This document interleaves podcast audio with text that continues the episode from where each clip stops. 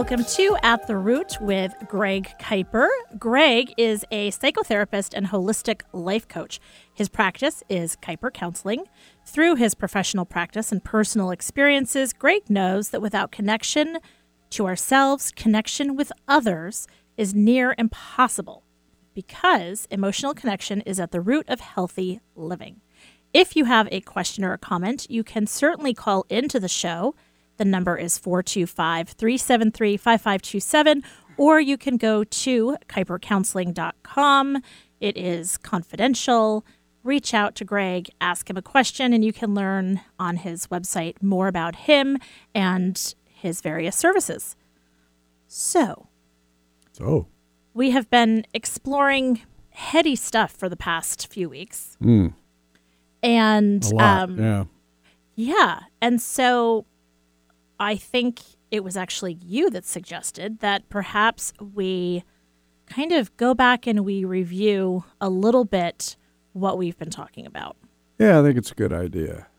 There's been a, a, a lot that we've put out there lately. And yeah, It's a lot. Well, okay. So let's review. And I know that you will, you'll correct um, as we as we go through, um, because this is you can't really bullet point this stuff, can you? no, it's Yeah. really hard. I tried, as you can see. I gave you some notes there, and they're Uh, yeah, it's all over the place. because I'm like, uh. so um, okay, so starting with ourselves, right? Mm-hmm. and recognizing we talk a lot about the grand illusion, which involves us in relationship to our significant other, Right. but it starts with our own illusions about ourselves. Right, right, and, and you know, we develop those from things that happen to us, experiences, life. Right, every day something is thrown our way, told to us. We learn knowledge, information, experiences, the the whole nine yards. Whatever goes on in our life is input, right? And if that input in any way hurts us or or causes us to doubt or you know an emotional wound starts from from whoever or whatever is out there uh, then these these wounds can can grow and fester or whatever you want to call it and and over time um, we have to have a way of defending ourselves, protecting ourselves, right? And so we develop these bandages, I call them, for the wounds, and and the bandages all become part of this illusion that we live, and it's it's automatic, right? We are living automatically every day on this autopilot that just kind of goes, and and from it we react all the time to other input or to other people. We react, we get defensive. Whatever it is, we get angry, we, we deny, we withdraw. Whatever it is we do, we're reacting to protect ourselves um, from the damage of those wounds, right? And, and so that's the illusion. It's not real. Right. It's Well- not real. That's why I call it illusion. It's it's false. It's it's not the real us. And it's interesting because it's, you know, we're taking the path of least resistance. Sure. And what's funny about that is on in reacting on autopilot, Mm-hmm. sometimes we're reacting to things that we've climbed like the ladder of inference.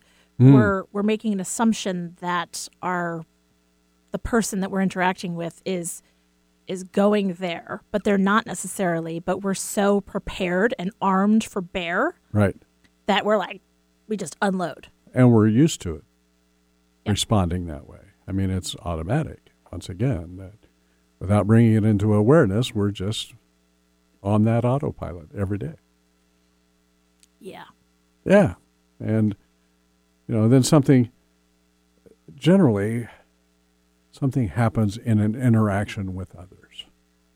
It's what it's it's one of the ways, but it generally happens this way. It's an interaction with another human, whether that's whatever it is, and that interaction, um,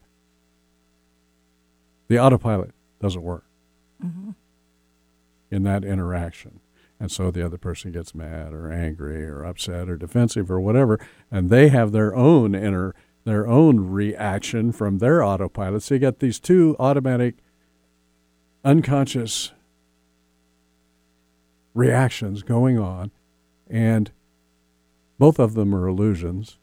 And so, how can there be any truth there? How can how can uh, anything work out even? Right, and that's why we have we have uh, problems in those interactions. Right. The well, connection, the connection's not there. Well, and we've talked in in past episodes about how couples come in saying, you know, we're just not communicating anymore, Mhm. um, and how really that is what they're really saying is that we're not connecting.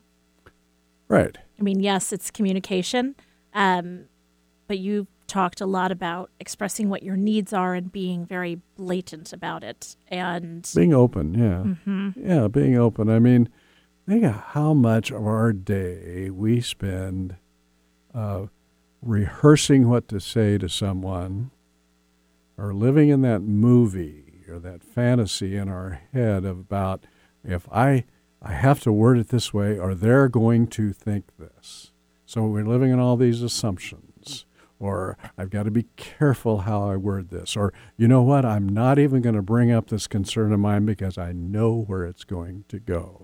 All of these little dances we do all day long are coming from that autopilot, that unconscious functioning, reaction, mm-hmm. right? I mean, ideally, wouldn't it be great if you could just say what you're thinking and feeling to the person you're interacting with? They get it, they say what they're thinking and feeling, and everybody's fine.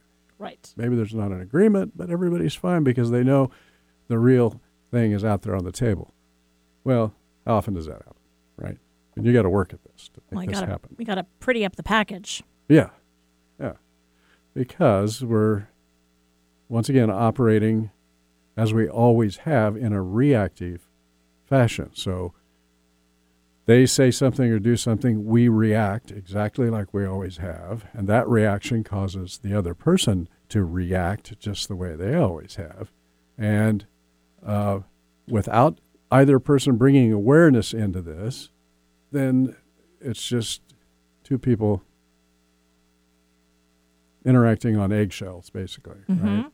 Dancing Right. And getting cut by those eggshells. and getting hurt, and and then resentments, and then who knows how long that goes on, and uh, having to backtrack and trying to repair it. Um, so the the idea becomes not it becomes somehow finding the awareness when we're reacting so that we can cut it off at the pass, stop it, or if we do react, repair it as soon as we can, right? Mm-hmm. In an honest and open fashion. This is all about vulnerability and trust, isn't it? That's basically what it is. Well, and um, we talked a couple episodes back about this idea of, um, you know, giving people like how much rope you give, right? Right. And cutting people slack in situations, and that, you know, what do you want to do about that? How much rope do you want to? How much rope do you have left? How much do you want to give? Right. Well, and that happens a lot for me when I work with couples, right? I mean, they come in and it's it hasn't been good for 15 years or more, and now it's, it's maybe steadily gotten worse. The connection between them is what I'm talking about, Mhm. and and so uh, yeah, the communication's gone bad because there's no connection, and uh, many of them believe that the communica- solving the communication problem is going to that's what we need to do. Well, it's solving the connection problem, which will improve the communication. But um, if if both of those partners have been reacting from their subconscious autopilot all these years, uh, protecting their emotional wounds with with their bandages, the, you know, living the illusion, then um, no wonder they're not connecting. Right. I mean, it's it's. Uh, I can't tell him this because he will be, get really mad and this will be bad. So just not telling him makes it even worse, right? Over time, over time and time and time, you then you're bottling up your feelings. Mm-hmm. You're you're you're feeding right into perhaps what you already have, which is insecurities about the value of yourself. Mm-hmm. You know, uh, and so you're just reinforcing those things, perhaps Mm-hmm. for some, and uh, you're certainly not um,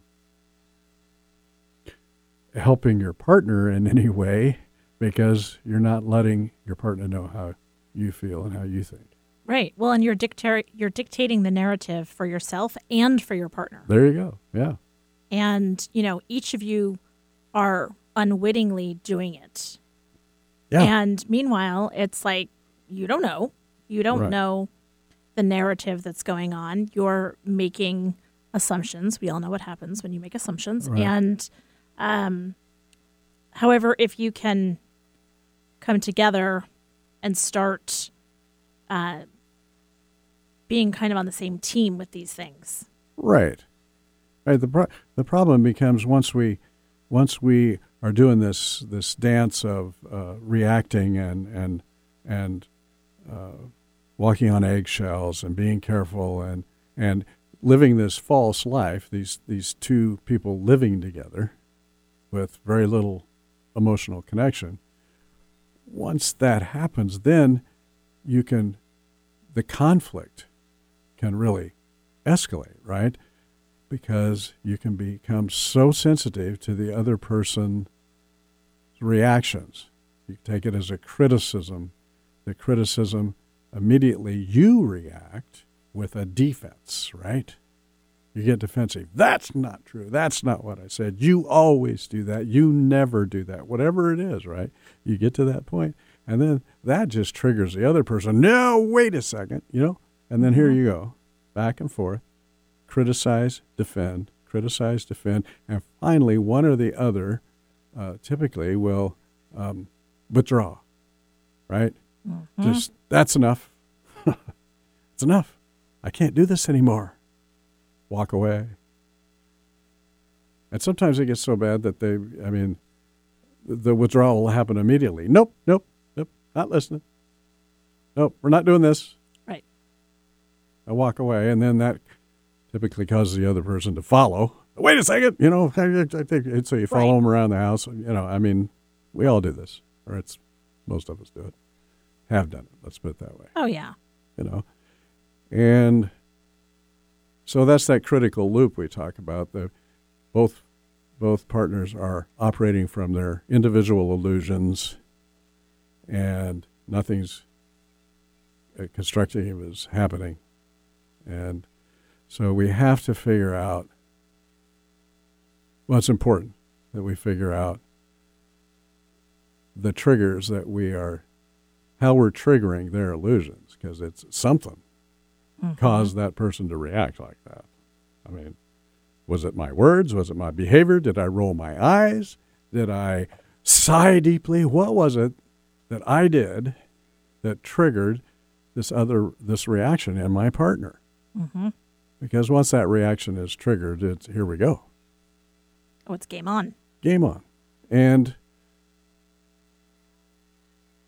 and it's vice versa too. What did they do that triggered my reaction? And these are these reactions once again come from the illusions that we're living from who knows when, right? I mean, way back when, Dad, Dad, uh, we never did anything right. No matter how good it was, it was never right. Right. And so we became a person that with little self value. I'm I must be really bad. I can't do anything right. Uh, you're a kid thinking this, and then you carry that with you. You carry that with you. It gets reinforced over time, and now it's 25, 30 years later, and you still in your head can't do anything right. Mm-hmm. But it's just it's an illusion. Right. It's so then not when your true. when your partner says false. something, It is totally false. And yet it is right there in your being totally. and um, and then your partner says something, it triggers you, and here you go off on the critical loop again. And how do we get out of this? Mm-hmm. Awareness, right? Awareness. And you know, you talk about that realization and you talk about the that acceptance and then you talk about the you know, it's never one person that's a party to it, it's both. Right. Right. It's both of us. You know, they're both going to have to go on the journey together. They're both going to have right. to help each other out. Well, hopefully, right? Because, you know, they come to a point where they understand what the illusions are in the other person. And, and, and then it's like, oh, well, you know, that's going to be a lot of work, right. perhaps, right? Or, or, or we, we hope we don't go there, but it's like, boy, he's got a lot of work to do. or, have I even got this in me to work on this and keep the relationship going too, right? There's some decisions to be made. Right. And this is the time for the renewal of the of the commitment, right? Yep. These these individual questions are going to have to be uh, worked out together. And and it it comes down to it's no longer the work the other has to do. It's the work we both have to do together. Mm-hmm. I liked how you differentiated last time. You talked about how each needs to do work individually on themselves together. Together. Right? Think about it. If one, if one person's struggling trying to figure this out and the other person is like tapping their foot for years, right. waiting for them to figure it out, how long are they going to last, right? However, if you're working on it together, supporting each other, moving through this in a fashion of this is a we, and we're trying to make the we stronger. Mm-hmm. That's what we want to do. So, you know, let's go back to this session with Shar and Steve that we had. Uh, and he just experienced a vulnerable moment with Shar. I don't know if you remember last time, but I'll kind of recap it a little bit as we get started. He validated her feelings mm-hmm. when she became vulnerable and open to him. This was hard for him. So going back, I said to Steve, please tell her what you heard and felt, Steve, as she shared that with you. Please look back into her eyes. He had averted his eyes to me. I coached him a bit. Shar, I heard you say. Shar, I heard you say you were lonely and you feel worthless. I asked him, and, and, and what did you feel, Steve, when you heard that? When you he kind of choked a little bit and said, That, that must have been terrible. I can't imagine. I sat back and I watched as they hugged each other eh, with quiet tears. After a few moments, they separated, and uh, both were embarrassed by the newness of this vulnerability, something they hadn't experienced a lot together. I asked, Shar, what came up for you when Steve said those last words to you? She paused for a second and then and she said, You know, it was like a jolt of, I don't know how to describe it, like, like we were one for that moment.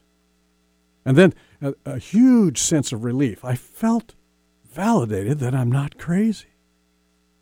It all happened in an instant, so, so it's hard to describe, put into words. It sounds to me like you felt connected to Steve at a deep level in that moment, brief as it was. I said, You had a feeling of being felt by Steve. She replied, Yes, that is it for sure. I felt felt. She smiled at Steve. What was it like for you to Steve in that moment when you said, I can't imagine? What did you experience in that moment? He looked at me pausing, looking for words.